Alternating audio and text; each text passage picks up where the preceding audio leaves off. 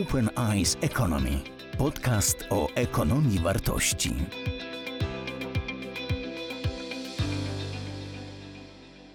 Dzień dobry, nazywam się Jakub Perkowski, a moim gościem jest Rafał Matyja, doktor habilitowany, profesor Uniwersytetu Ekonomicznego w Krakowie, historyk, politolog, publicysta i autor książek. Dzień dobry Państwu. Odcinek został przygotowany przez uczestników projektu OS Young, którzy tworzą własne materiały z zakresu ekonomii wartości.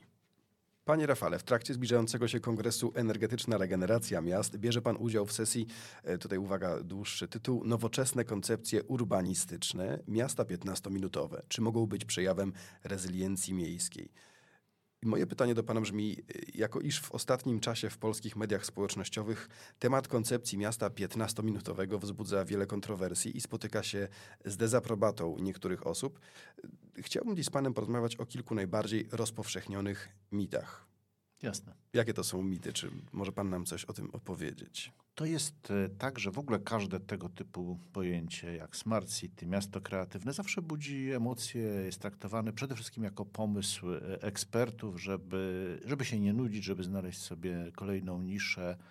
I to, co jest e, w przypadku miasta 15-minutowego, no bardzo trudno było to zaatakować, bo o ile poprzednie pomysły jakieś miały takie wyraźne dziury, no to tutaj znaleziono moim zdaniem poprzekręcane różne e, elementy dotyczące tego, co robiono w Oksfordzie czy w innych miastach i powiedziano, że to będzie przymus mieszkania w mieście 15-minutowym. To jest no. taki najbardziej głośny mit, że nie będzie można jechać z dzielnicy do dzielnicy i tak dalej. No to to jest taki, taka zabawa w dezinformację, że bierze się fragment, kawałeczek, który mówi o tym, że dzielnice nie powinny być, no chodziło o dzielnicę Oksfordu, obszarami transferu, na, po prostu przejazdu przez, na, przez, na, na dłuższe odległości. No i wzięto z tego, że nie będzie można, że będzie getto, że będzie trzeba się no trzymać właśnie, tego, tak. tego obszaru. Nikt, tak nie, nie, nie, nie, nikt tego nie chce e, w, w żadnym z miast. I w ogóle idea miasta 15-minutowego Myślę, że w Polsce powinniśmy wziąć głęboki oddech, bo poza miastami małymi, które są 15-minutowe, o ile dworzec nie jest oddalony o pół godziny od centrum, to duże miasta będą miały wielki kłopot, żeby stać się miastami 15-minutowymi. Dla nas 15-minutowe miasto to jest e, bardzo, bardzo ambitny cel. Oczywiście on jest możliwy w centrach miast, Warszawy, Krakowa, ale jak spojrzymy na mapę tych miast, to widzimy, że to jest e, no, raczej taki test, który my możemy zrobić, żeby pokazać, jak bardzo nie jest to miasto 15-minutowe. I myślę, że to jest. E, e, w, w, polskich mediach społecznościowych w ogóle nie widziałbym podstawy do żadnych obaw. No właśnie, to proszę w takim razie powiedzieć, jak te miasta powinny wyglądać, albo co należy w nich uczynić, aby stały się takimi miastami 15-minutowymi. Miasto 15-minutowe to jest miasto, w którym możemy do podstawowych y, naszych celów codziennych dotrzeć bardzo szybko. No i zaczyna się pierwszy problem, bo y, ani miejsca pracy nie są tak położone, ani y, centra usług. Y, wystarczy spojrzeć na Kraków. Jeżeli się mieszka w obrębie 15 minut od rynku, to tak rzeczywiście jest i wszystko to znajdziemy, co potrze czego potrzebujemy. Natomiast jeżeli mieszkamy mm, daleko, no, chociażby w Sfoszowicach, Bielanach, to miasto się robi 45-minutowe i jesteśmy bardzo daleko od tego ideału.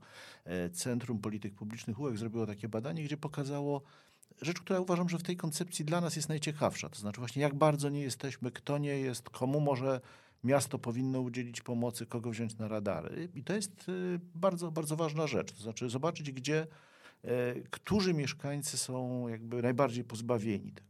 My to też wiemy, bo GUS robi takie badania na poziomie gmin, jak daleko jest do przedszkola, żłobka, szkoły, apteki, ośrodka zdrowia.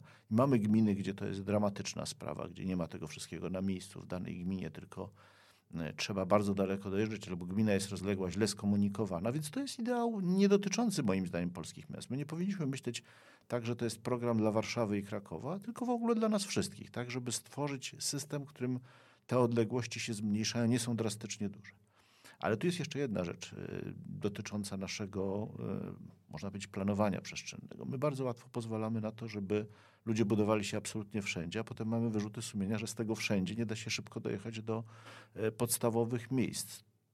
Tu, tu zrobiliśmy po prostu pewien błąd. No, Polska to widać, jak się jedzie przez e, sąsiednie choćby kraje, Słowację, Czechy, że między miejscowościami jest nagle przerwa, tak? Po prostu nawet kierowcy to czują, bo nie mają obszaru zabudowanego, tak? A w Polsce potrafimy wjechać w obszar zabudowany, jechać nimi 20, 30, 40 kilometrów. Nie dlatego, że to jest Kraków, dlatego, że tak jest E, takie formy zabudowy dopuściliśmy i tam będzie bardzo trudno zrobić miasto 15-minutowe, gminę 15-minutową, ale mówię, w naszych warunkach szukałbym rozwiązania, które obejmuje wszystkich mieszkańców i szuka dla, dla różnych mieszkańców tego samego standardu. No właśnie, ja też się zastanawiam, na ile y, y, zgodna z, na, z, naszą polską naturą jest w ogóle idea miasta 15-minutowego, bo proszę zwrócić uwagę, co się na przykład dzieje na polskich plażach kontra plaże y, zagraniczne. ludzie, którzy, którzy przywykli do widoku parawanów nad, nad Bałtykiem, są zdziwieni, że tych parawanów nie ma gdzie indziej. Kojarzę też dużą dyskusję na temat grodzenia osiedli e, prywatnych, gdzie, które powodują, że trudno komunikować się w pewnych dzielnicach e, większych miast. W ogóle wydaje mi się, że mamy taką tendencję do tego, żeby e, jakoś wyraźniej odgradzać się od otoczenia, żeby pokazywać, że to jest moje. E, czy, czy w ogóle, w, biorąc pod uwagę to wszystko, to, to, to, czy to jest w ogóle możliwe do realizacji, biorąc pod uwagę właśnie naszą mentalność? To jest y, moim zdaniem właśnie fajny cel kierunkowy. Nie utopia, którą należy właśnie na siłę wprowadzić, zrealizować. Jak ktoś od niej odstaje, to jakoś go tam um, represjonować, tylko wręcz przeciwnie. Znaczy powiedzieć, że dla części z nas, no pewnie nie dla wszystkich, to jest bardzo fajny ideał. E, ja mam pecha albo szczęście, różnie można na to patrzeć, że pierwsze lata swojego życia spędziłem w Warszawie obok dworca centralnego mieszkając, więc dla mnie miasto 15-minutowe to jest coś naturalnego. Gdziekolwiek mieszkam, staram się mieszkać w niedużej odległości od centrum, ale wiem, że są ludzie, którzy chcą uciec od niego. Mm, Okej, okay, mogą uciec, no ale wtedy nie mogą rościć pretensji do tego, żeby władza publiczna mm, to wszystko im podciągnęła, czego potrzebują tam, gdzie uciekli. Natomiast jest, y, moim zdaniem, naprawdę najpoważniejszy problem to są duże skupiska ludzkie, gdzie ludzie bez własnej winy żyją daleko od y, różnych świadczeń. I wtedy to już przestaje być kwestia preferencji czy naszego charakteru narodowego, tylko no, to jest po pierwsze, trzeba im zapewnić transport publiczny, tak? bo, bo, bo to jest jeden z największych problemów życia poza dużym miastem, że zwykle jest z tym transportem y, publicznym bardzo dużo trzeba pomyśleć o takim rozłożeniu różnych placówek, żeby ludzie mogli do nich w miarę szybko dotrzeć, na przykład jeżeli mówimy o szkole podstawowej. Tak? To jest jedna z rzeczy, która jest no, takim, można być usługą podstawowego czy, czy, czy codziennego użytku. Już do liceum jest jasne, że dziecko może czy do technikum jechać trochę dalej, jest samodzielne. Więc my musimy się po prostu tu przestawić, a nie y, traktować to jako jeszcze jeden punkt y, w takiej długiej naszej liście wad narodowych. Adam Leszczyński napisał taką bardzo zabawną książkę No dno jest e, Polska. Tak? I to jest e, książka mówiąca o tym, jak od XIX wieku narzekamy na wszystkie swoje wady. Oczywiście to fajnie, że narzekamy na wady. Byłoby strasznie, gdybyśmy byli narodem tak zadowolonym z siebie, że w ogóle tego nie widzimy. Ale ja bym tu nie, z, z miasta 15-minutowego nie czynił jakby pola walki, kolejnego jakby przestrzeni starcia, tylko powiedzenia, że państwo, władze publiczne chcą taki standard zapewniać tam, gdzie tylko się to da. Tak? Czyli, że to jest pewna wskazówka. E, tam, gdzie się nie da, tam, gdzie jest trudno, przynajmniej to komunikować. To znaczy prezydent miasta Krakowa, Warszawy powinien powiedzieć, te dzielnice są, e, no, można powiedzieć, bardzo silnie peryferyjne. Tu nie dajemy tego standardu i mamy takie rozwiązania. Może podciągniemy tramwaj, może zrobimy jakąś delegaturę urzędu, może zbudujemy małą szkołę. To, to musi, może być różnie, tak? E, proszę też pamiętać, że to e, jest bardzo e, związane z wiekiem ludności żyjącej na terenie danego osiedla. Jeśli mamy nowe osiedla, zwłaszcza te deweloperskie, grodzone, apartamentowce i tak dalej, położone dalej, to mieszkają tam zwykle młodzi ludzie, zwykle zmotoryzowani. Dla nich pokonanie pewnej odległości nie jest takim problemem, decydowali się na to ale za 30-40 lat ci ludzie będą starsi, już nie zawsze będą chcieli użyć własnego auta. No i jest pytanie, czy będą tam mieszkać i czy trzeba będzie dla nich organizować właśnie transport publiczny, różne formy opieki. No to są, to są e, rzeczy, o których władze miasta mogą myśleć i dlatego mówimy w ogóle o pewnych koncepcjach urbanistycznych, żeby projektując miasta o tym myśleć, a nie no potem po prostu organizować akcję ratunkową, bo coś nam się e, wykopertnęło.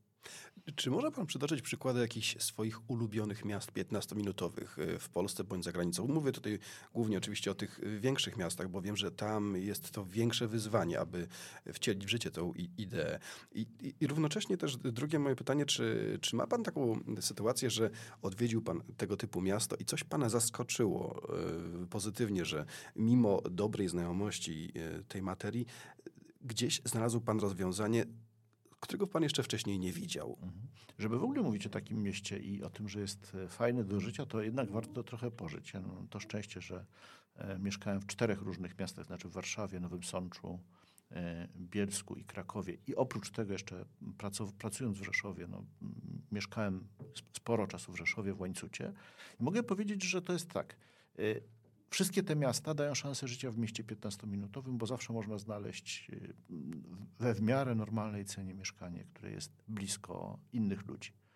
Y, Więc wybieramy sobie, jeżeli możemy swobodnie wybierać y, miejsce, w którym y, zamieszkamy, no to wybieramy sobie, czy żyjemy w mieście 15-minutowym, czy nie. Więc w pewnym sensie one ten standard spełniają. E, Miastem idealnym, jak pan pyta, takim ulubionym, nie jest miasto, w którym mieszkam, więc bardzo trudno mi powiedzieć, czy nie ma to jakiś wad, ale to jest miasto Świdnica. W Polsce, jak zobaczymy, rzucimy okiem na mm, mapie, tak, takiej satelitarnej albo coś, zobaczymy, Świdnica jest jednym z niewielu miast zwartych. To znaczy takich, każdym dużym mieście jest taka przygoda, że idziemy sobie ulicą, nagle wchodzimy na jakieś bez, nie, niezagospodarowane pole, albo musimy iść jakąś de facto brzegiem autostrady miejskiej, prawda? E, Czujemy, że miasto się nagle urwało.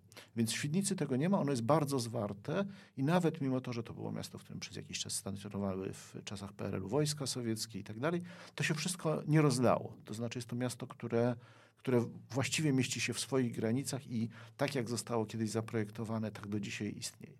E, Inne miały mniej szczęścia, no bo bardzo często właśnie budowano na przykład osiedla przemysłowe i to budowano je tak z rozmachem, prawda? E, Bardzo często zresztą, y, bo, bo my porównujemy dzisiaj PRL do współczesnych czasów, jak się buduje, jak się to robi, trochę w podobny sposób, tylko miejsce deweloperów w tym psuciu miasta zajmowały no, firmy budowlane, które mówiły, tu nam będzie łatwo ustawić dźwigi, tam nie będziemy wchodzić między, między budynki, a tutaj sobie postawimy nowe osiedle i nie tak jak nar- narysował urbanista krzywo, że te budynki tam się jakoś ładnie widziały, tylko prosto, jeden po drugim.